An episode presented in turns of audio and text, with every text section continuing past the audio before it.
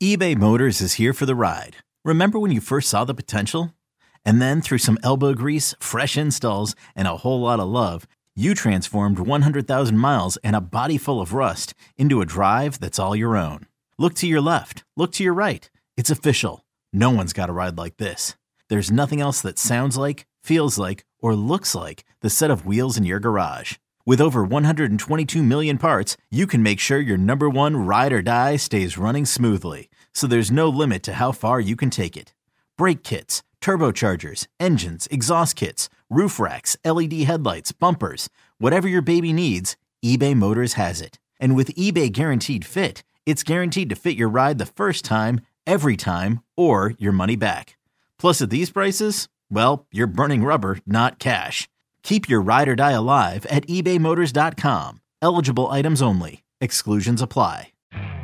You could spend the weekend doing the same old whatever, or you could conquer the weekend in the all-new Hyundai Santa Fe. Visit HyundaiUSA.com for more details. Hyundai, there's joy in every journey.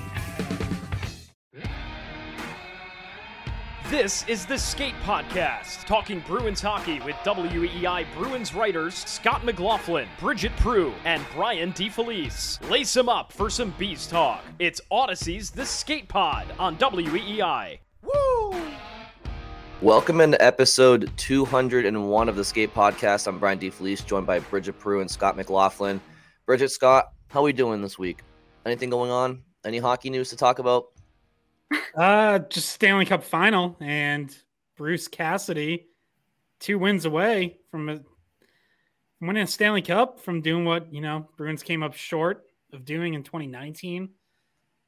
And I feel like you know I feel like that's all the talk around here is Bruce Cassidy is going to beat the Bruins to a cup first first year away. He's uh looks like he's going to get it done. Um, you know, I, I think we've learned you can't count out count out the Panthers came back from 3 1 down against the Bruins. But man, Vegas has really just dominated this series so far. And looks like Sergei Bobrovsky's magic is kind of worn off. And I don't know. I don't know if that Panthers team has it to come to come back against Vegas. Uh, that's a that's a really tall hill to try to climb. Yeah, and I last episode we said, or was it last episode where we were giving our predictions, and um, Scott and I both said Vegas in seven. Brian, did you say in six? I mean, it looks like it could be even shorter at this point, but um, never count the Panthers out though. So that's that's one thing for sure. But it does seem like they're outmatched, and their depth has been exposed by uh, Vegas's depth for sure. And Hill's been playing really well in net for them. So uh, the the storyline that we have been following from both sides has been the you know the Tkachuks of the world, like like we talked about last week. Um, would the Bruins have? Would it have been a good move for the Bruins to try to get Tkachuk, even if it meant trading Pastrnak, because of all the things Tkachuk has brought to the Panthers in the playoffs? It, in this round, it hasn't made a difference for the Panthers yet. Um, he has, um, you know, found himself a subject of conversation again with the hit on Eichel. Um, his physicality, he continues to bring it, but then when you look at the rest of the Panthers team, their their depth just isn't there, especially offensively. And then Gudas took that big hit, or I mean, technically, it's kind of him trying to hit uh Barbashev, but he ends up getting hurt. That's a, a key injury if you know if he's not able to play or if he's not 100%. Um, so that's what you're dealing with with Florida. And then in Boston, the storyline is the Bruce Cassidy thing for sure, because um, we can play hypothetical and we did a few times when the season ended before we knew that Cassidy's team was about to make the finals. So now that they're there and only two wins away from winning a Stanley Cup potentially, uh, it definitely just adds more fuel to the narrative that, you know, did the Bruins make a mistake moving on for him and what would their season have looked like? How far would they have gotten if they'd kept him? And that's something that we want to start out the podcast with. So brian this is something that i know you want to vent about a little bit. So we'll go to you. Yeah i mean it's there's a lot to pick at here a lot on this bone to pick at. It's not so much a venting session. Like i texted you guys before the podcast recording and I totally admit that Bruce Cassidy's message was stale eh, in Boston and that the players weren't responding to him and that a change, rightfully or wrongfully so, needed to take place. Fine. What what annoys me and the question that I still have is why was his message growing stale? Like, like all like Bruce Cassidy, I can't I understand he might be a little bit in your face, but one thing he doesn't lack is transparency. So from from from my perspective, because players just didn't like hearing from him what they were doing wrong so often, what they needed to do better. I guess simply put, it just it it, it it makes me feel like like a lot like a lot of players in that room were just a little bit mentally soft and and and it was kind of a mutiny and and you know to hear to know the story about Jake DeBrusk and Cassidy and how they didn't get along that's one thing right? You could see that on TV watching the games like they just didn't really get along too well but when you have leaders like Bergeron and Marchand and and and guys that have been around the block playing playing on that in that Foligno like I just I just don't understand why the why the veterans instead of being taking the coach's side and being like, guys, if you want to succeed in this league, you have to be able to handle tough love instead of going going with that approach and knowing that Bruce Cassidy is doing it out of because he cares and he wants the best out of them.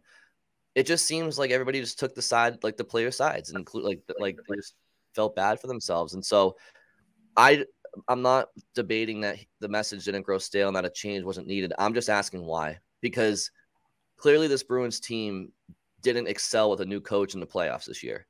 So I just you and like you watch Bruce Cassidy, and not only is he going to potentially win a Stanley Cup, he's going to do so by eliminating the team potentially in four games that beat Boston this year in the first round. So I just think that it's fair to question if the players just lacked a little bit of mental fortitude under under a hard nosed coach. That's all I'm saying. And if that's the case, that just pisses me off because you have to be able to take that if you want to win. And you, you can't just have your ass wiped because you're a professional athlete. Like you have to you have to be able to grin and bear some some tough love. And I just feel like maybe maybe they got to enjoy going to work better every day without Bruce Cassidy, big bad Bruce Cassidy around. But you know what?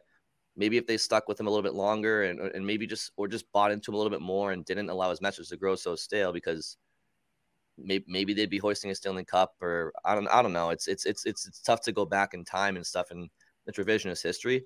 I just don't like it because the the 2011 Bruins team we watched win the Stanley Cup would have never they would have never been like pouty and oh we need a coaching change and it just speaks to a lack of maybe just I don't know maturity maybe but it, it, that surprised me because there's a lot of mature guys that have been around so I'm just confused by the whole situation and to see it playing out the way that it is for Bruce Cassidy, it just makes you wonder. And I think it's fair based on how Boston played this spring. Yeah, I, I think it's fair, but I also think like there was a long time when the players did buy in and did listen, and the leaders did work with Cassidy to try to get through to younger guys. And my feeling on this has always kind of been like, I just think, especially in hockey, like almost any coach's message eventually gets stale. Like if you look at, I looked this up yesterday. Do you know how many coaches in the NHL right now have been in their current jobs for longer than five years? Hmm, Mike Sullivan. Three. Three. There's three. Okay. Three out of 32 coaches have been in their current job for longer than five years. Mike Sullivan one, Jon Cooper, and Jared Bednar out in Colorado. So there's a lot of turnover and like obviously a lot of those teams, you know, aren't successful, aren't making the playoffs every year, but even ones who are pretty frequently in the playoffs tend just tend to make changes. Um, you know, I think Cassidy does have a style that can over time grade on players and yeah, it's absolutely fair to look at the players and say, well, be tougher, you know, so what? Tough shit. Um, but you know, it's not it's not like it was just that he was critical of them. We also heard things about the ways that he was sometimes critical, where it'd be, you know, like almost like comments under his breath on the bench that players would hear, or, you know, they'd make a mistake and he'd like immediately just bench them, say, like, you're not taking the next shift or something like that. And, and it led to feelings of, you know, I can't screw up because I'm not going to play the rest of the game or the rest of the period. if I do. And again, if you want to take the stance that, hey, tough shit, that's the NHL, get over it. Like I, I think that's fair. I also just think that the days of of players having to put up with tough love are vanishing across all sports. Like I think more and more we're seeing that players coaches by and large tend to have more success and tend to do better with today's players. Um, so you know, like I, I do understand why some Bruins players felt like, you know, like they're kind of getting sick of hearing from Cassie and kind of getting sick of some of the ways that you know he would react on the bench when there was a mistake.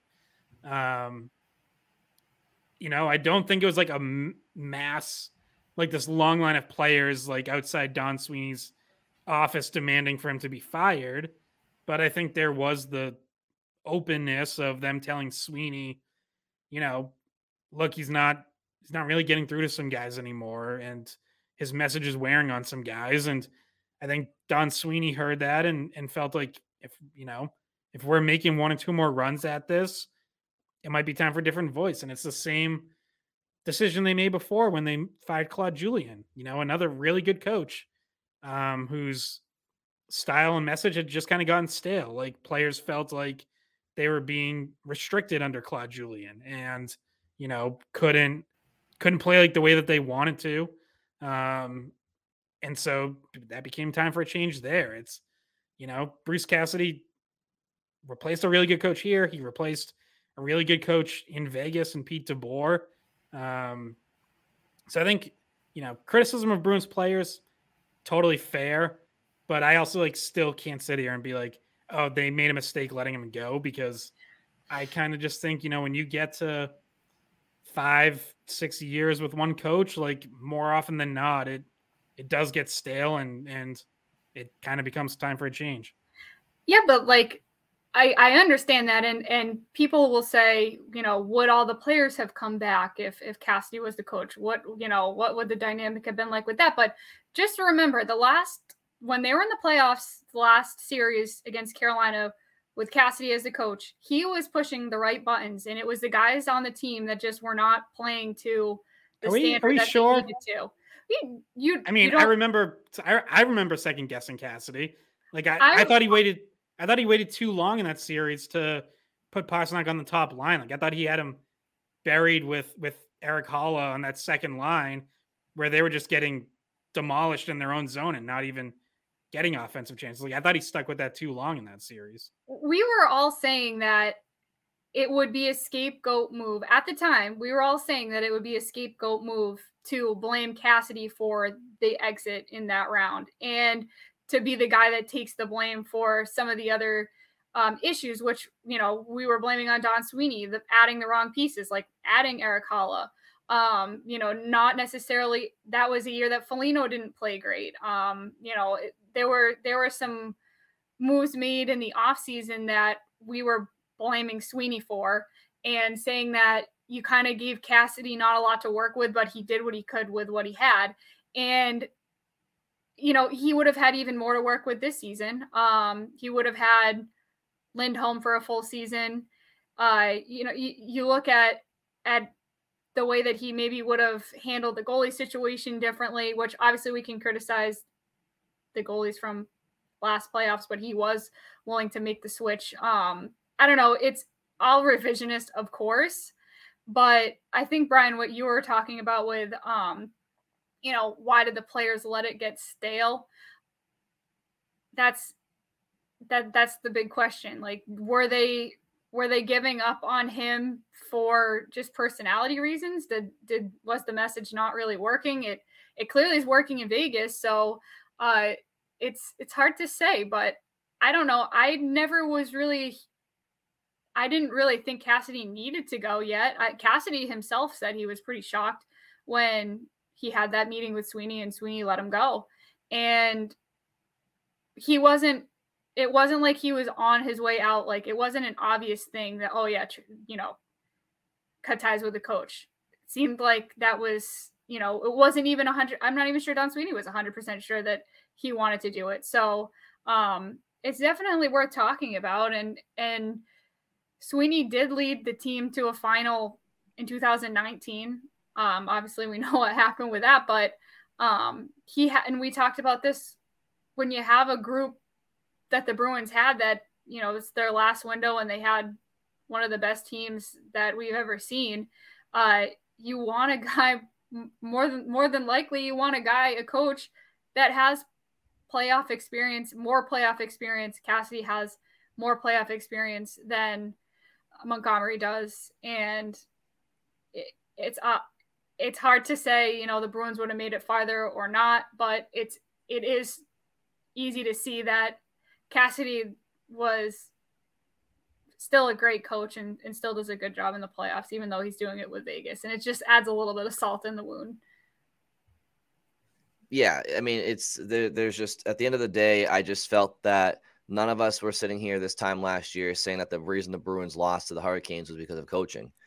Uh, the reason the Bruins lost last year is because personnel wise, they they lost their number two center in the summertime and just didn't adequately replace that that play. I mean, like Erik Haula was fine, but the, the Bruins the Bruins were they were they were a top two center short last year, and that just kind of trickled throughout the the rest of the lineup, and and it affected where you put Pastrnak, right, Scott? I mean, that was a balancing act. That's what that was. So, I mean, we weren't really.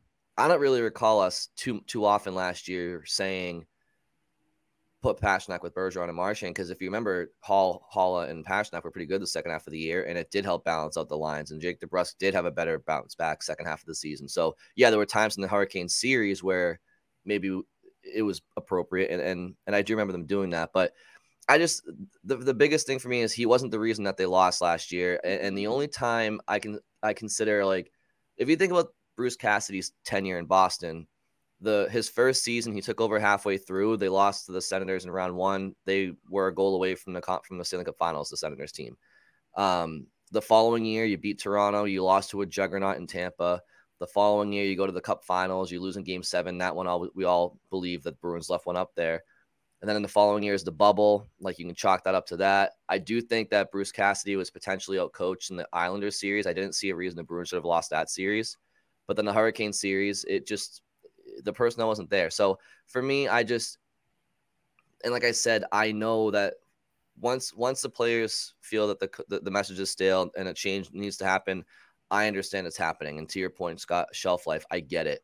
What annoys me is just I, I just it's fair to question now why why was the message stale? Is it because he really was that bad of a guy, or is it because the players just like they just they just I don't know like. But whatever the reason, I just feel like Bruce Cassidy, if he had this Bruins roster, and that's a big F because you guys will say, and not not you two in particular, but people will say, like Bridget mentioned, certain guys may not have come back had Cassidy been here. And to that, I say that's bullshit because it's like, yeah. well, do your like that's that's that, that's insane. Like the the guy like a six sixty seven winning percentage as a coach. He wasn't he wasn't the devil.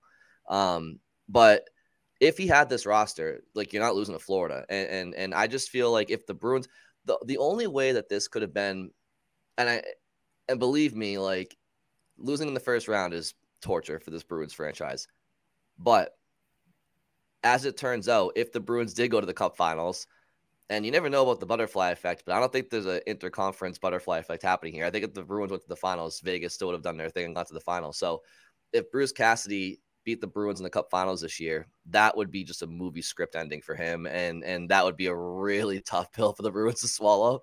And I got to be honest, last year when he went to Vegas in the offseason, I kind of thought that I was like, what if, what if the Bruins, like, of course, the Bruins will probably play Vegas if they go to the finals this year. And that, that is how it would have played out. And if it did play out that way, I think Cassidy probably would have beaten the Bruins just because he knows so much about them. And, and I don't know. So anyway, it's just, it's a fun conversation. It's, um, I'm really happy for Cassidy. Like, I, I clearly want him to win. I have like, like he deserves, he deserves it so much. Like he was a great coach here. I very happy for him. So hopefully he can finish the job. It's just definitely, it's of course this is this is how it, this is how it goes for the Bruins, right? Yeah, I mean, I I'd also like to see him win. Like uh, famously, he was always very good with us in the media. Um, you know, if you listen to some of the whispers, maybe sometimes too good and too honest with us, and that's another thing that you know I think players didn't like sometimes is you know, because he always he would always say, "Well, I don't tell you guys anything I haven't told them," and I think that was accurate. However, I think there's also things that players probably wanted to keep behind closed doors that he was willing to tell the media. Um, but Scott, do you ever recall being in a media session and thinking he like crossed the line with any of that stuff though? Like, was no. there anything that stuck out to you where you're like, oh, he shouldn't have said that about DeBrusk? See, like, not to me because like me neither. I'm in the media, so I I want to hear that stuff and like no, but you know, like you, we still have a gauge of what might negatively affect the locker room if you yeah, say it. I mean, that there were there were times though where like I would think where he would say something critical about a player, and it would like at least cross my mind that like, ah, uh, like he's probably not gonna be thrilled that that he said that type thing. Um, never did I think it was like, oh my god, like he's just like attacking this guy and mm-hmm. tearing him down. Like I never thought that, but there were definitely times where I thought like, player's probably not going to be too thrilled that he's telling us that. Um, and by but, the way, like his his issues with Jake DeBrusk are the ones that are like most prominent. But if you recall, when DeBrusk started playing better, he started rewarding DeBrusk with better yeah. shifts on better lines. It wasn't and unfair. spoke very positively about yeah. him, like towards the end of last year. Yeah, yeah. It was just so just to like address one other thing though. So on last year's loss, I wasn't trying to make it sound like they lost because of Cassie or anything. Like we, you're right. Like we covered that. Obviously, he wasn't the reason they lost. I'm just saying, like, I think there's been a little bit of revisionist history trying to make it sound like Cassidy didn't make mistakes or like wouldn't have made mistakes that Montgomery made this year. And I, I just think he did. I think every coach does. And so, like, that's why I was highlighting that of like, I think there was last year in that series, like Cassidy at times was too slow to make adjustments. Just like, you know, I think this this time you can rip Montgomery for being too adjustment happy and throwing his lines in a blender. You know, you, you mentioned like Cassidy was quicker to make a goalie change last year. Fair. The year before, he was too slow. He stuck with Tuukka Rask too long while he was dealing with a torn hip labrum. So, you know, yes, Bruce Cassidy was and is a great coach. I'm certainly not arguing against that. I just want to highlight like he's also not perfect. Like he did make mistakes and yeah. My yeah. my last point about him and just to make the comparison with Montgomery, um, which is why that this story gets a little bit more fuel, is because one of the criticisms about Montgomery after this playoffs was that he maybe let the players make too many of the decisions on their own, and Cassidy would not have done that. Cassidy was mm. more in control, I feel, of the situation his teams. I mean, you I remember lots of times where. Cassidy. I remember lots of times where Cassidy said he deferred to Bergeron too. So I'm talking about. I'm more more so talking about Ber, um Ullmark. Well, I, well, like I, I just said it to, to 2021 against the Islanders when they stuck with Tuukka Rask. Cassidy's explanation was I talked to him and he said he's he's good to go. Yeah, but so, I also I mean, feel like it's literally the same exact mistake.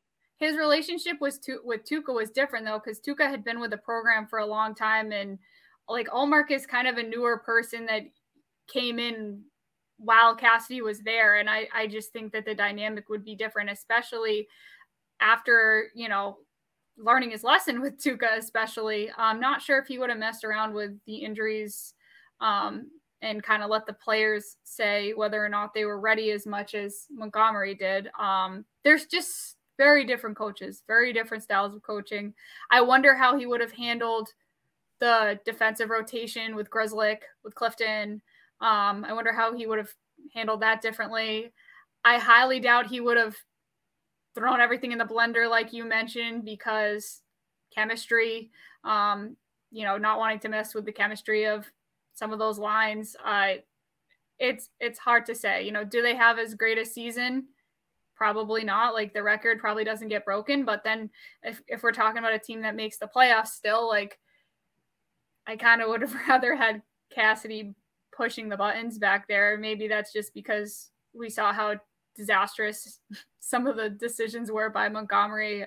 Was it game five? That was the time they started with the crazy lines and switch back to it. Uh, I switched back to some of their normal stuff pretty quickly, but like, I don't, I don't think Cassidy is. He's got too much experience to just try something crazy and new that they don't know if it works in the playoffs like that. So I I know this conversation started with Bruce Cassidy and just because of the the relevancy of him being in the finals and the Bruins getting rid of him. But I think for me, and if I'm really if if this was like a like a psych psychiatry lesson and I was talking to a therapist or something like that, I think for me it's really difficult for me to admit because I love these players. I think deep down, like I'm actually just like pretty annoyed at like Bergeron and Marchand. I think because they're they're Hall of Fame players, certainly for the Bruins, and and Bergeron NHL Hall of Famer, Brad Marchand. I mean, you make an argument already. I, I think he'll be in. Mm-hmm, me too.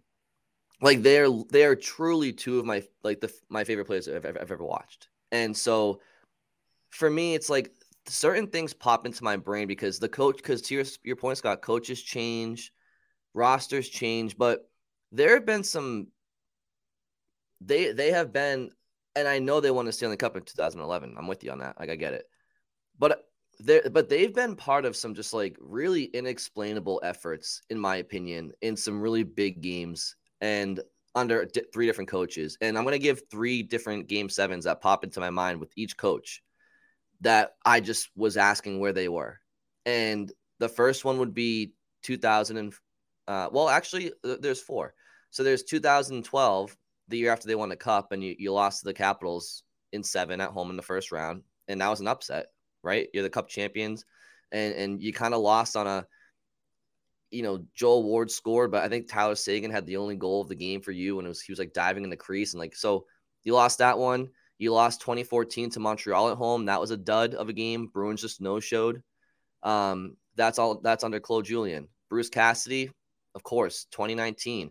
People people rewrite that game to sit there and say Jordan Binnington just stood in his head and he's the only reason that the Blues won that game. It's not true. Like the Bruins outplayed the Blues in the first period, but they weren't. It wasn't. The ice was not as tilted as people remember it. And then the the, the last 40 minutes of that game, the Bruins got completely outplayed and, and no showed Game Seven. And then of course with Jim Montgomery this year. You they literally no showed the first 40 minutes of game seven. I know Krejci had a power play goal, but like it was, it was the the garden was booing. That so, was some of the worst hockey I've seen. It was. And and so for me, the coach there, there's different examples of game sevens in Boston where under Claude Julien, Bruce Cassidy, and Jim Montgomery, regardless of the coach, regardless of the surrounding rosters, some of the Bruins' key core players over the last decade plus just have failed to perform in those moments. And I know there's other ones where they have. I know Game Seven, all the Game Sevens in 2011, Game Seven and 13 against Toronto. I, I'm I totally I get it. Even that game against Toronto, they were down. Like we all know, they were down. That was even the first 50 minutes of that game. The Bruins sucked. So, but I'm just. This episode is brought to you by Progressive Insurance. Whether you love true crime or comedy, celebrity interviews or news you call the shots on what's in your podcast queue. And guess what? Now you can call them on your auto insurance too with the Name Your Price tool from Progressive. It works just the way it sounds. You tell Progressive how much you want to pay for car insurance, and they'll show you coverage options that fit your budget. Get your quote today at progressive.com to join the over 28 million drivers who trust Progressive. Progressive Casualty Insurance Company and Affiliates. Price and coverage match limited by state law. Another day is here, and you're ready for it. What to wear? Check. Breakfast, lunch, and dinner? Check. Planning for what's next and how to save for it? That's where Bank of America can help. For your financial to-dos, Bank of America has experts ready to help get you closer to your goals. Get started at one of our local financial centers or 24-7 in our mobile banking app. Find a location near you at bankofamerica.com slash talk to us. What would you like the power to do? Mobile banking requires downloading the app and is only available for select devices. Message and data rates may apply. Bank of America and a member FDIC. I guess I'm just like, as, as somebody who's watched this team like my whole life and I've cheered for them, I've like watched almost every game and I love these players. I think part of me, it's, I am mad at the players because time and time again, like they have failed and, and oftentimes not shown up in, in these big moments. And it's like, how many times can you sit there and just, let that happen and sit there and just lick your wounds before you learn. And I know they won an 11, but and and now and now it could be all be for naught. And so it's part of their legacy. And I'm just really I'm beyond the coaches. Like there are constants with this team of of every time you've you've come up short in these games and really like not shown up. Like those like a couple key players have always been there. Yeah, and, and 2018, 2019 against Toronto, two other wins, but Brian, I think you're you're getting towards something that I've started thinking about more, only because I feel like I've heard this. I expected to hear this from talk radio shows and have, but just from like friends and fans, like people who are like legitimately really frustrated with the players and or who are like cheering for Cassidy in Vegas, not just because they like Cassidy, but also like almost in to spite the Bruins because they're just like so annoyed by this whole situation of they got you know a good popular coach fired basically and then choked in the first round and it what's crossed my mind is like is this actually going to like have an effect on some of these guys legacies? Like if this if Bergeron and Krejci do retire this offseason like the the final lasting image of the end of their careers is that choke job in round one and then the coach that they didn't like winning the Stanley Cup, like in his first year away from Boston. I mean, that's tough. Like, obviously, those guys are ultimately, like, in the big picture, are always going to be loved and they're going to get their days when their numbers are retired and, like, they're, they'll be legends forever. I'm not saying it, like, ruins their legacy or anything like that. But I do think like this is kind of becoming part of it. Um, and especially the idea that they left at least one, arguably two cups on the table. Um, you know, we don't know how this would have played out had they held on against Florida. You know, maybe they run into trouble in another round. Maybe they run into trouble now in the finals against Vegas. But uh, there does seem to be like there's now been enough years of disappointment that you know 2011 gets further and further in the rearview mirror and it's a you know a lot of disappointment and a lot of letdowns since then that i think don't totally overshadow that but certainly factor into the equation and are are part of it just like 2011 is part of it. Yes and so like another thing that you were saying brian and and, you too scott like people are maybe turning on the players a little bit I want to transition this conversation into something. We, we want to react to a clip that was from one of our shows on WEEI, Jones and Mego, because yesterday they were talking about Bergeron and they were kind of turning on Bergeron and blaming him for, you know, not being healthy and dragging the team down. I mostly disagree with what they're saying. I'm going to play it and we can react to it. I'm not waiting around for Bergeron to let me know when he wants to be done now especially after last you year's don't think that they owe him that? No. They've already they've done that for him like three times already. Like they well, just did it last. Before. How many times yeah, are you going to do it? Year. How many times are you going to do it? Every single year, forever. This is like the this is like the Belichick no, thing now. I know it's it's just a matter of how you think that a player like that should be treated at the end of a their player career. like what? He's won one cup in his career, and he wasn't the captain of the team. It's like, look, he's a good player, but like I gotta tr- I gotta treat him like he just he gets to stay no, for as long as he wants the, forever. Who the franchise has tied their culture to heavily. The whole Selke Trophy thing, blah right. blah blah blah blah. Like I understand that that doesn't mean anything to you. It doesn't. But it means something to them. Right. And so they should. I their culture is losing in the second Correct. round. It I mean, should, that's what that, the culture. That's what I'm well, saying. it's it actually should, it should mean in the first round now. So. now it's the first it should, round. Yeah. It should mean less to them. Like what? What does that culture? What? Where does it get you at the end of the day? We can mock Heat culture all we want. We should be mocking Bruins culture. Because at, at least Heat culture, you mix in a finals appearance every once and then. They might win the thing this year. Bruins culture? Ugh. Like, let's not mock Heat culture anymore if we're going to champion up Patrice Bergeron. How do you think Marchand feels if they decide to cut he's, Bergeron's he's probably he's probably not thrilled, and you know what? Then then Then you cut Marchand yes, too? then you then that's maybe your avenue for making your bold Tkachuk decision. You know, like your Tkachuk level decision. Okay, Marchand, you're not happy that Bergeron's gone? Okay. Now you're going to be all hot and bothered and upset? Good, you can go. You can go. And I like Brad Marchand and I like his contract, but he's also valuable. And if you can cash that chip in high, that's probably not the worst idea in the world. You'd still have a good core if you're talking about keeping Bertuzzi and keeping Orlov. You have McAvoy, you have Pastrnak. You know, Zacha finished much better than I thought last year. They got much more out of him. I feel confident in him as a top six guy. There's more there than I would have given it credit for. All right. So there's a lot to unpack there. Um, I guess maybe starting with the Bergeron stuff. Um, you know, him saying that why why do the Bruins owe Bergeron to let him come back if he wants to come back? throw that to you guys first. Uh, to me, cap situation plays a lot into it, and they didn't mention that at all. Uh, you're not, they don't just have another number one center that they're just going to find out of thin air. Uh, so anyway, thoughts on that? Yeah, I was gonna say like for starters, Bergeron is at worst still a top ten to twelve center in the NHL. And if you can find another one of those who will play for you for two and a half million dollars, then great, go get them. Uh, good luck with that. So that's number one. Why, you know, if Bergeron wants to come back on cheap money again, you say yes, please, thank you, because you're not finding any other center who's that good, who's going to play for that cheap when you're right up against the cap.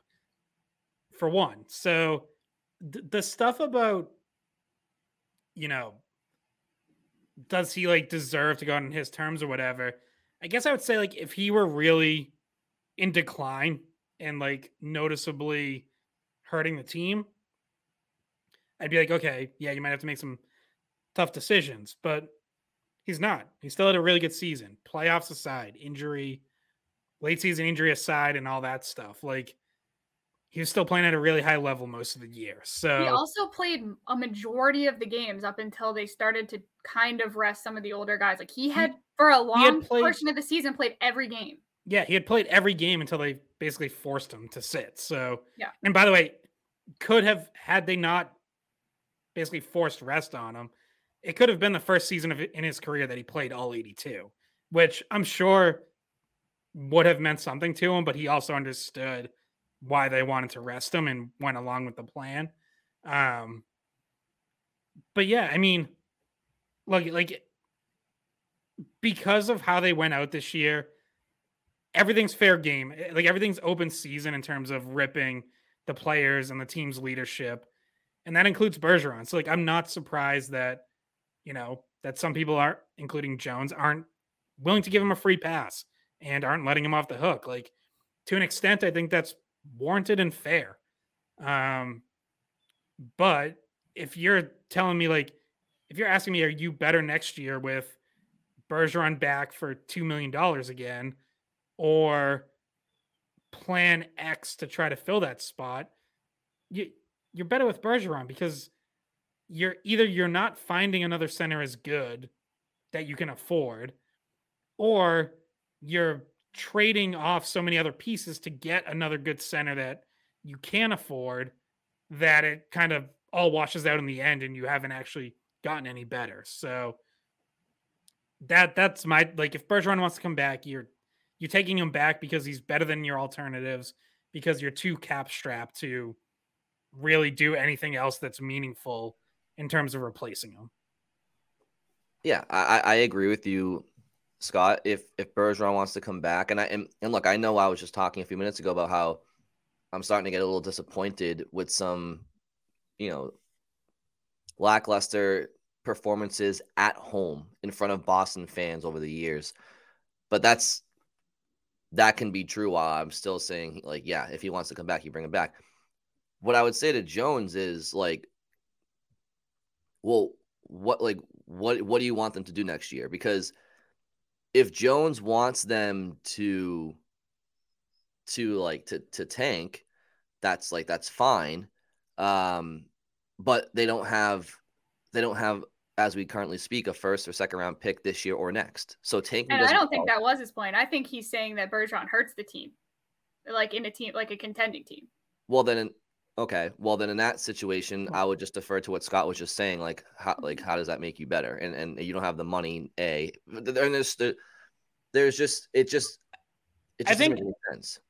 so listening listening to more of the show and not just that one clip like i think jones's idea is he wants to turn over the core and like change the culture which is kind of what he references with like the the idea of like the matthew Tkachuk trade which you know I've, we talked about that last podcast too about that could have potentially been on the table last summer um but i think jones wants something like that like he wants to kind of turn the page on this core turn to the next core and like make some sort of move that shakes shakes up the room, changes the culture. Like I think I think that's what he wants more than like a full teardown. Okay, and so and so that's and so that's fair. It's just that for Bergeron in particular, as it pertains to Bergeron, it's he's either retiring or he's coming back. Like there, like there's no you're not trading him to another team. So so in that so in Jones's situation, what he wants is for the Bruins, hypothetically, would be either Bergeron retires or Bergeron says I want to come back, and the Bruins say no. Okay, fine. Let's play that out for a second. In one of those situations, if Bergeron didn't come back, in that situation, if Bergeron doesn't come back, then yeah, I'm I'm I'm honestly like I don't think the Bruins are even close to winning a Stanley Cup. First of all, even if Bergeron comes back next year, it's going to be tough for them to build the roster they want to build to compete for a cup just because of the cap constraints that they have. But if he doesn't come back, this Bruins team, they're not they're not winning a cup next year. You don't have a number one center, and I promise you that they don't have the the resources to go out and get a proper one and still have a great team around them. So uh, in that situation, I personally would not like you need to you if you're not winning and Bergeron's gone, I would sell high on Brad Marchand if Bergeron goes. Because why? Because you need to you need to start recollecting draft collateral and, and, and, and prospects and anything that you can for the future of this team. But the Boston Bruins ownership, they won't do it. I, they won't do that it, I would be stunned, absolutely stunned, if they made, if they took steps, if they willingly took steps backward, backwards to go steps forward in the future. Because the it's just not the way the Jacobs family operates. They want to be competitive. They want their playoff gates. But like, if you're asking me if I were building a team or trying to trying to re rebuild a team going forward, like I know you have a couple of key pieces in place, but I don't know. It, it's a very tricky situation, but I would be very open to trying to sell high on Brad Marchand and a couple of other older veteran players if you if you find if you find out that your number one center is no longer coming back and your team's strapped for cash anyway. I just don't think the 2023-24 Bruins are destined for a long Stanley Cup run. And I know the Bru and another reason that reason that the Bruins ownership won't want to accept a rebuild year next year is because it's the team centennial and they're going to want to have to they don't want to have to market this team as somebody who's trying to rebuild they're going to try to want to put a, a, team out there next year for a lot of different reasons so um i understand jones's frustration with the with wanting to shake things up i, I i'm open to change because you know what whether we like it or not even if like like change is happening soon because bergeron and marchand only have so many years left so like we better get used to the idea of that change happening um but I think he's being a little bit disingenuous when it comes to Bergeron and what he means to the Bruins and as and how he is as a player. But yeah, and, I, uh, I don't know. And Mego going in the Selkes and blah blah blah. like, like, yes, he got those awards. It's whatever. He probably doesn't give a shit that he got an award, but it represents how good of a player he is and how good of a 200 foot player he is. And by the way, he's gonna win another one this year. those aren't in the past. Like he's still playing like that. Like certain times during that, I wanted to hit my face against the wall. Um, what would you? What would you two? What would you, Bridget? We'll start with you because, but because I just rudely interrupted you, but what what would you do? yes. and, then, and then and then Scott, like like would you would you be open to um to trading Marchand if if Bergeron didn't come back? Would you sell high on a player like that? Me first.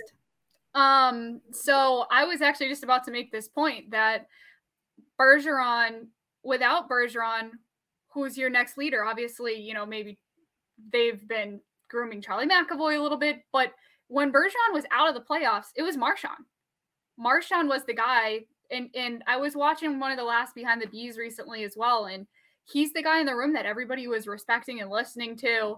And if you want to keep the same culture, which I do think that they like the culture that they have, I don't necessarily think that they need to blow up the, the cultural aspect of it because um, it's a hardworking culture. It's, you know, a very accountable culture of players. Marchand has taken over and matured into one of those roles. So I I also don't see this them trading Marchand as like a first option either. I think they have other options to move, and that will make the team good enough that this is another playoff team at the very least. Obviously, not in as good a position as they were in this year, but if we're talking about being able to move Ullmark Hall and being able to sign Bertuzzi, then if you keep Marchand around, he could be one of your leaders. He could be your captain. Um, and you're not in as tough a position as it looked like you're going to be. And you're getting draft capital back from an Ullmark trade. Um, not as much as if you had trade both trade both of those guys, but I think that's a better option for the Bruins than trading Marchand. Yeah, I think there's I think there's value in having Marchand as the next captain to kind of bridge things to the next era. And so I wouldn't I wouldn't want to trade him this offseason. I could be open to it if they're really struggling, like they're not even hanging around playoff contention. Looking at it, you know, either this trade deadline or next off season, because he does it, he has a very tradable contract. I mean, 6.12 million. Like this isn't a this isn't like a Jonathan Toews or Patrick Kane situation where it's like, well, yeah, they could have traded him two years ago, but no one wanted to take on, you know, three years, ten and a half million a year. Like Marchand has a very tradable contract, and there would be a lot of buyers. So I do think you could definitely get something for him, but for the Bruins, like I, I think kind of to Bridget's point, like there's there's real value in having him as the next captain, as the next leader to sort of bring along this next group because I'm also not sure that, you know, whether it's McAvoy or Pastrnak, I think those guys are growing into more leadership roles year by year, but I don't know if they're really ready to be captains yet. Um, so I would not trade Marchand. I would definitely look be looking at other pieces, which you know is why we've touched on multiple times. You know, your Taylor Hall or or Linus Ullmark. Um, but you know, if things went south and the Bruins weren't close, and maybe Marchand wants, you know, go somewhere, have a chance to win a cup or something. I don't know. Like, I could be open to it down the road, but in the short term, like I think, I think you would want him around for the transition away from the Bergeron era. I I will say I think it's not that I disagree with you about Pastrnak or Ma- or McAvoy not being totally ready for a captaincy, but Pastrnak made his NHL debut in November of 2014. It's June of 2023. Mm. And he's also a 61 goal scorer and is one of the more prominent goal scorers in the world at his profession. But we uh, also there, know there's that, no like, reason. Not, not hmm? everybody has the exact like personality of speaking up and like that's not really been his role in what we've seen. Mm, I, I feel like he's more vocal in the room than, than we may know because I, I in in certain clips in the locker room I always see him kind of stepping up and talking but it, and but to your point though I mean maybe he's not naturally that guy. Do they want him to be that guy? And and if they do I feel like he's 27 years old or 26 I mean he's been at least since he was 18 I mean he's he should be ready for that at this point right? So I mean I don't know Maybe, but maybe he's not the guy. Maybe maybe they want McAvoy to be that guy. I don't know. I'm just saying, based on league tenure and and, and prominence and status in the league, and he's an outgoing person. I, I do think he should be ready to take that at this point. He's not 21. He's you know what I mean. Yeah, I I think it's it's fair. You're right. Like he's not a kid, but I I also think it's probably not something that really has come naturally to him. Like I said, I think it's been a slow growth. Same with McAvoy. I don't think he was really like a natural vocal leader from from day one. I think, yeah, I think there's other guys who maybe were more like I think Brandon Carlo had more natural leadership ability kind of at a, at a young age. But then it's, you know, is your captain going to be a second pairing kind of stay at home defender? Like you do want it to be someone prominent higher up in the lineup. So yes, I think it, it is probably McAvoy or Pastrnak. Um, but I still think I don't know. I think do, do I think like they'd flop on their face if it got turned over to them right now? No, I don't. I think they'd they've learned enough. But I don't know. I just think there would still be value with Marchand Like I would like to see them, you know, I think one year of Marchand with the C, McAvoy and Pastrnak with the two A's like makes a lot of sense to me. But you know, if if you're someone like Jones, like who, who just wants kind of pull the whole band-aid off at once and and get going on the next era, then yeah, then absolutely like, you can explore trading Marchand because, like I said, like, he would still have real value. It's he's still a really good player, and it's a very tradable contract. So, um, I guess I'm not totally opposed to it. Like if you get blown away, but it wouldn't it wouldn't be my first choice. That's a nice way to put it. there's there's just like sometimes I just want to scream, but uh now to the last little portion of it was about Bertuzzi and Orlov. Um and a, attempting to keep Bertuzzi and Orlov. Now, Orlov is not a guy that we really have talked much about the Bruins keeping because it kind of seems like he would be one of those free agents that um, just kind of doesn't there's no cap space for. Um, so that was I was kind of surprised when he I wasn't surprised about him mentioning Bertuzzi, um, but I was surprised about him mentioning Orlov as another player that that he wanted cap space for. Yeah, I mean, I would like to keep Orlov. I think a couple mistakes in the playoffs aside, like played very well and is exactly what you want on that left side to go along with Lindholm because there's it feels like they have to keep searching for that over and over and over again because they don't totally trust Grzelcyk in the top four in the playoffs. Forbort's over his head playing that high in the lineup. So I would love to keep Orlov, but like I'm just looking at evolving hockey. They project five years, $6.3 million a year. I just don't know where that money's coming from. Like you have to work, you have to do so much just to free up the money for Bertuzzi, who feels like more of a priority because he's younger.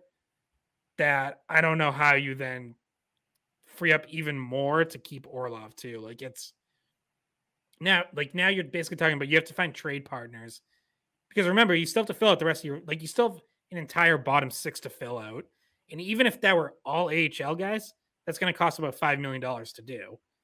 And if you have any hopes at all, you don't really want it to be all rookies. Like you want some experience there. But to me, like the only way you can pull this off is if like it's forget one of Haller, Ullmark. Now you have to trade both. You have to trade at least one or two of those left shot defensemen, Grzelcyk, Forbort, Reilly. And like you're maybe even looking at at now, can you trade Charlie Coyle? I don't personally, I don't really think there's going to be much of a market for him at his current contract. Mm-hmm. Um, and the Bruins need centers anyways. So I don't really think that's on the table, but like you're talking about trading away like four guys minimum, maybe five, just to have enough money to keep Bertuzzi, Orlov, and then fill out the rest of the roster. And I just don't think that's realistic. Like I don't think there's enough of a market for some of these guys. So it seems very unlikely to me, but you know, if there were some miracle way to do it, sure. I I like Dmitry Orlov, and I think he probably has at least a few good years left. You know, he's not. I think he's 32, right? He's not like 35. So, um, yeah, I would like to do that. I just don't really see how how the Bruins get there. I mean, I, I honestly can't think of a. I mean, besides Pastrnak and his 61 goals. And, and, and obviously, we had an interesting hypothetical conversation last episode about, you know, would we ever trade him for, for somebody like Tkachuk back in the day? But in all, in all seriousness, like aside from Pastrnak, like I, and maybe Pavel Zacha, just because of the importance of the position uh, that he's being asked to play going forward. And he did have a great year, but like, I can't think of a forward on this Bruins roster I'd rather have over Bertuzzi. Not Taylor Hall.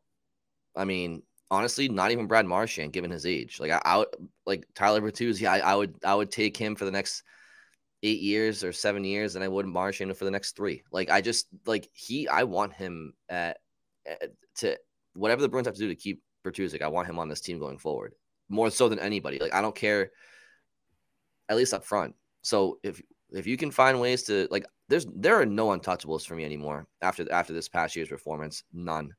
I mean, you can sit there and say McAvoy and, and Pastrnak, sure, but like I, I really am just like I don't care. Move who you have to move if you can keep this kid and have the cap space for him. So yeah, as, as far as Orlov goes, like yeah, it's it's to your point, it's gonna be tough to do both. If one or the other, it, for me, it's Bertuzzi. Um, but I hope they find a way.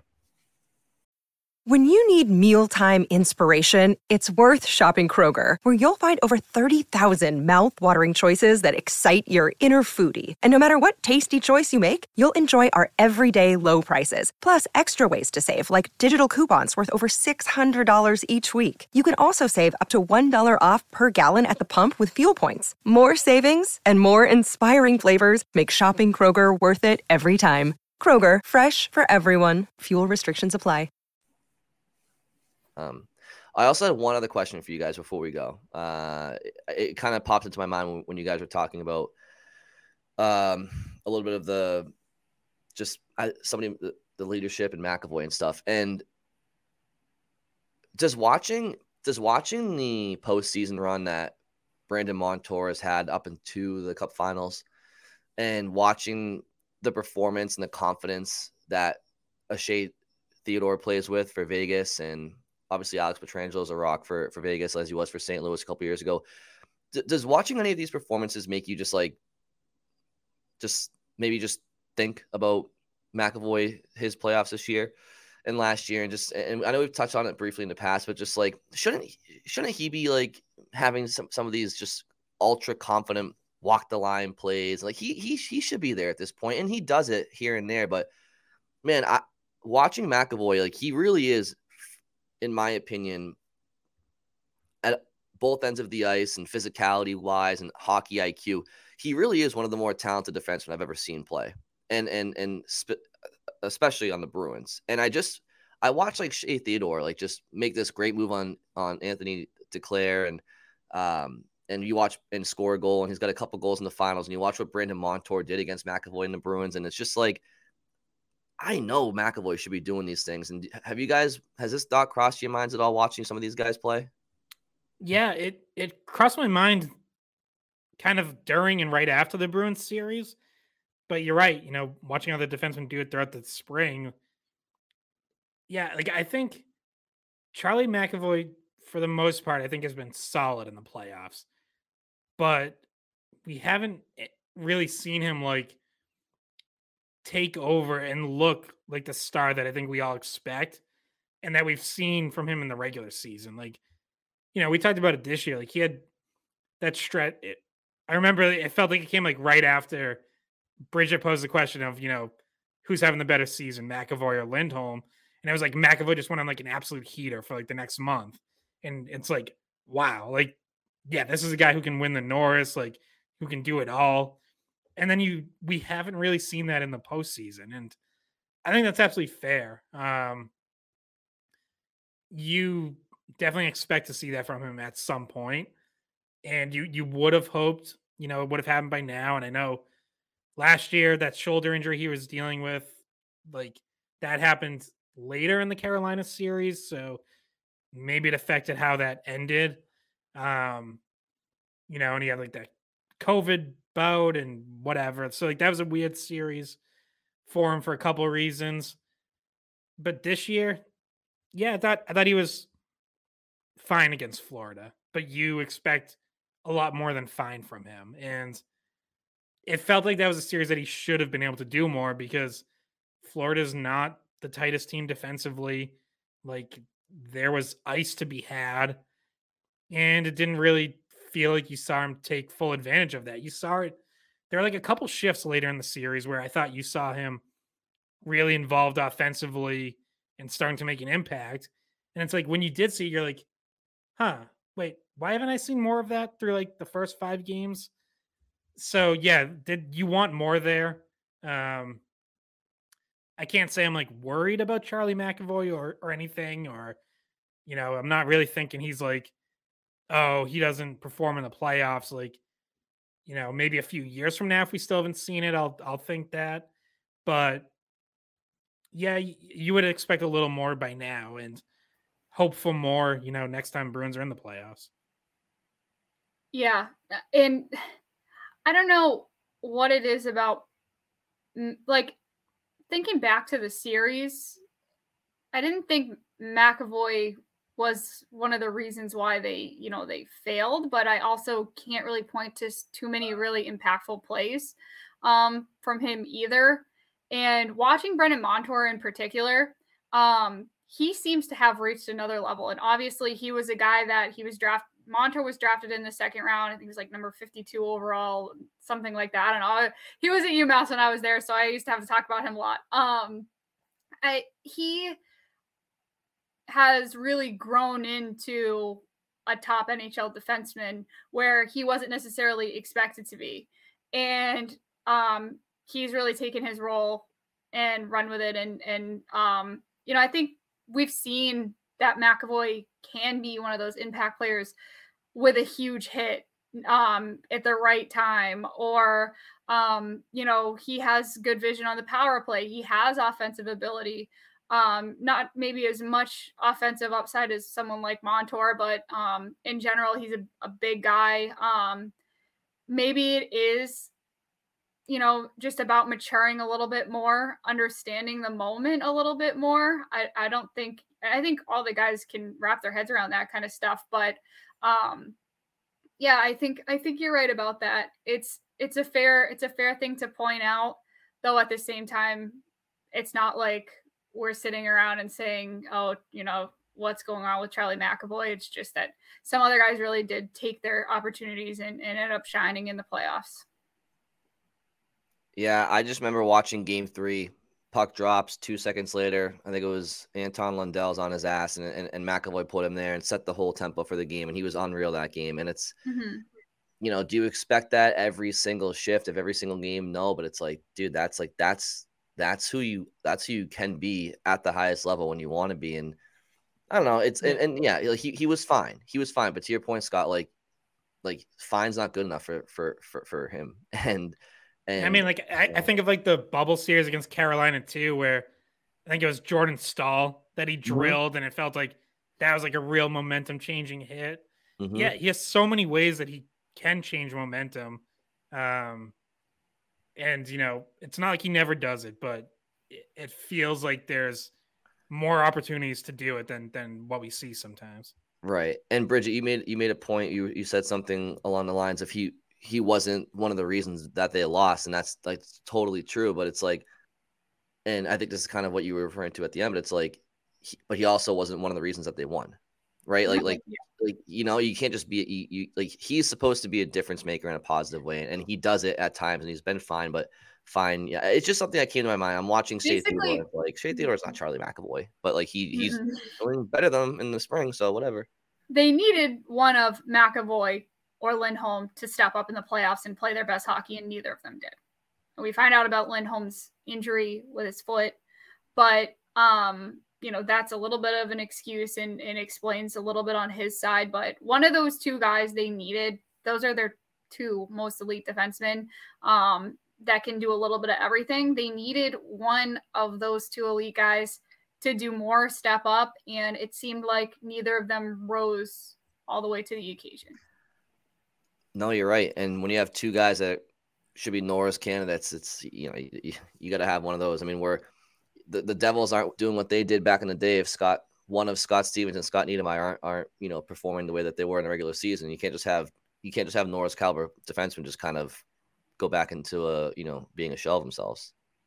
And who, was it you, Scott, that tweeted this? I saw this that the Anaheim Ducks D corps from, I don't know, was it five or so years ago, had like such an it was such an incredible D corps. It had Montour and Lindholm on it, and it had it. They Anaheim obviously blew up their team over the past few years, but at one point in time, their their D corps was just in, insanely good. If you look at where the guys have gone to now and what the careers have turned into, um, and they were young at the time. Like Lindholm was really young, Montour was new. Um, I got to try to find it, but it Theodore. was it, it was a like it was ridiculous the the D corps that they would have had if they didn't just blow it up.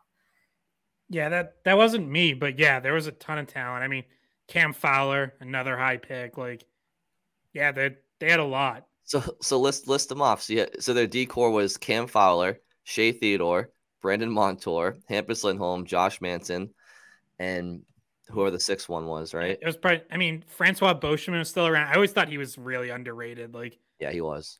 He wasn't as young as those guys, but he uh he was a really solid defenseman for a bunch of years there. Yeah.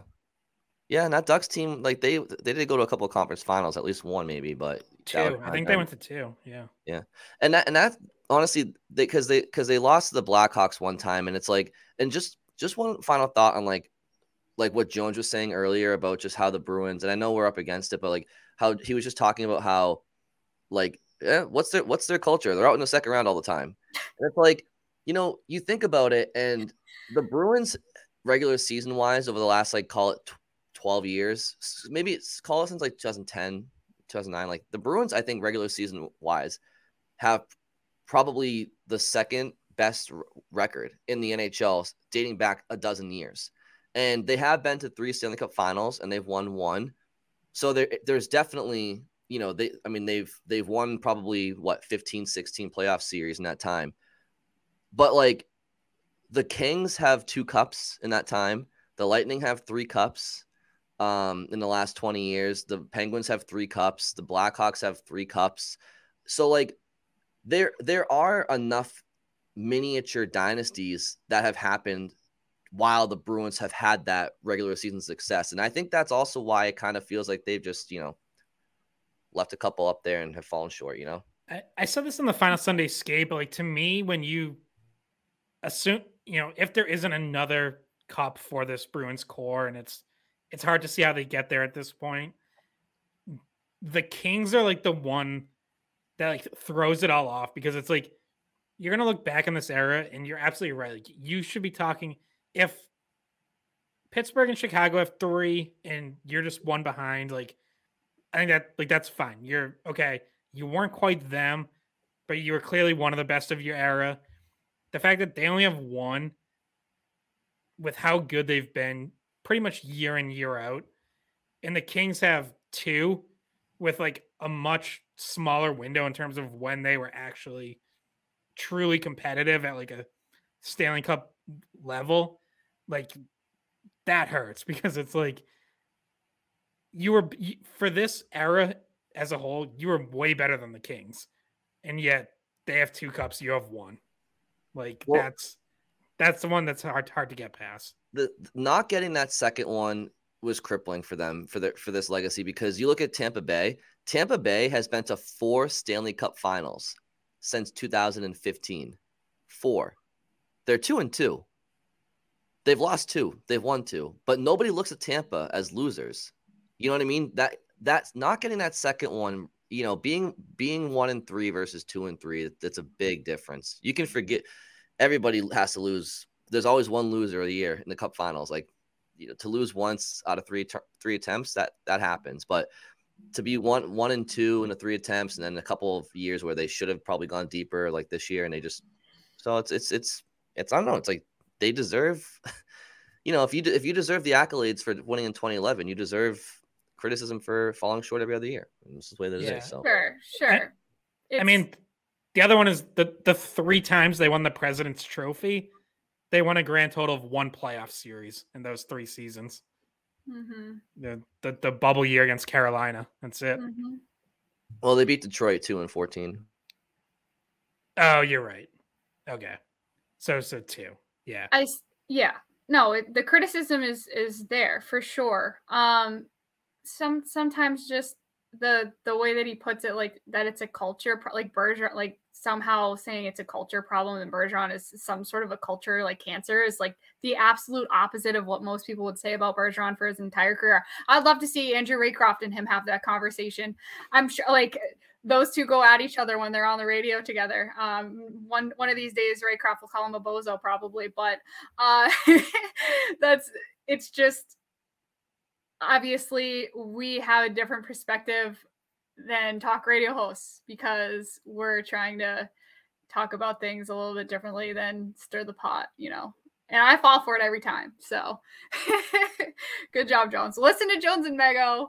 Uh, listen to all our programming, but um, especially in this time of year where we are um, you know, kind of just sitting around waiting on some of the news to drop, whether it be retirements, whether it be free agent signings, um, you know, contracts for Swayman or or Frederic or whomever. And there's a lot that's going to happen this offseason. We are still, however, waiting on those things. So uh, this is what we we end up talking about. And by the way, just remember to send us your um questions. We'll do another mailbag segment soon. So comment on our YouTube with whatever questions, or even if you just want to throw a, an idea out there that we can react to.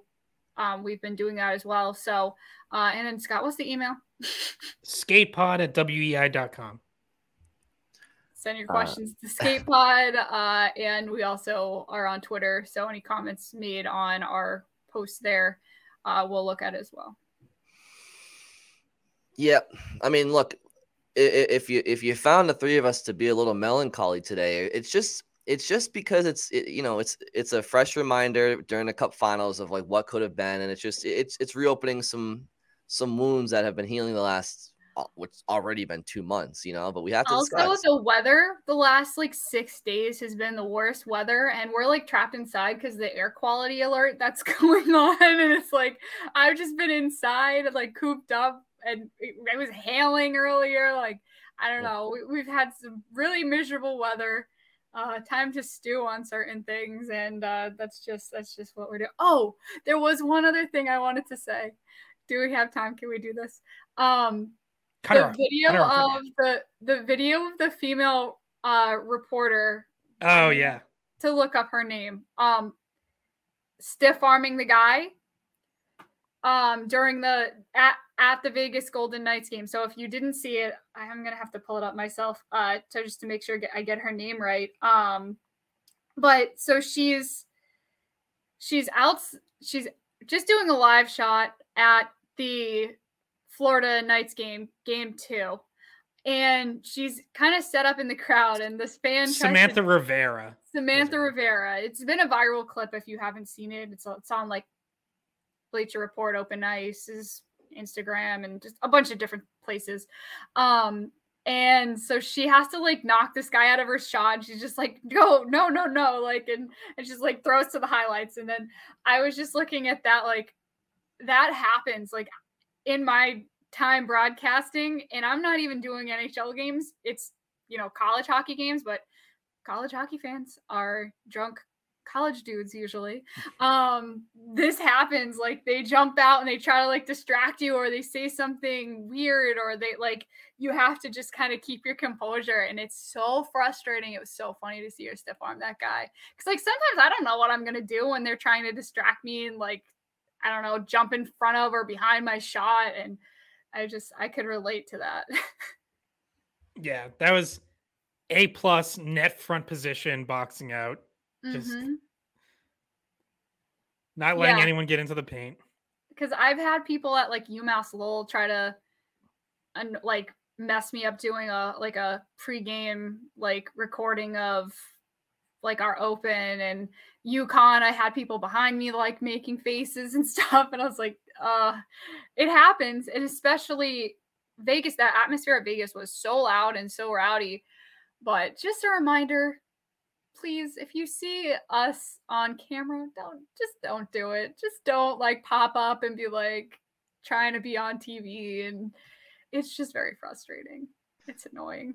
Came until next year. It makes us want to stiff arm you. It makes us want to do more than that, probably, but next year, next time you're at a uh, broadcasting you lol Bridget at the Songus, you just like see Scott jump in front of the camera with popcorn. yeah, go go around. then I'm just gonna palm his face right out of the shot. yeah, no, oh, PSA, right. don't don't be don't be an asshat, right? Don't please don't. Um, yeah. Anyway, I just All thought right. that was funny, and that was one of the more viral things that happened with uh this that I saw on hockey social media this week. All right. Uh Bridget, Scott, any anything else? No. Nope. Nope. All right. Well, then we will talk to you all soon for a mailbag episode. Thank you all for listening.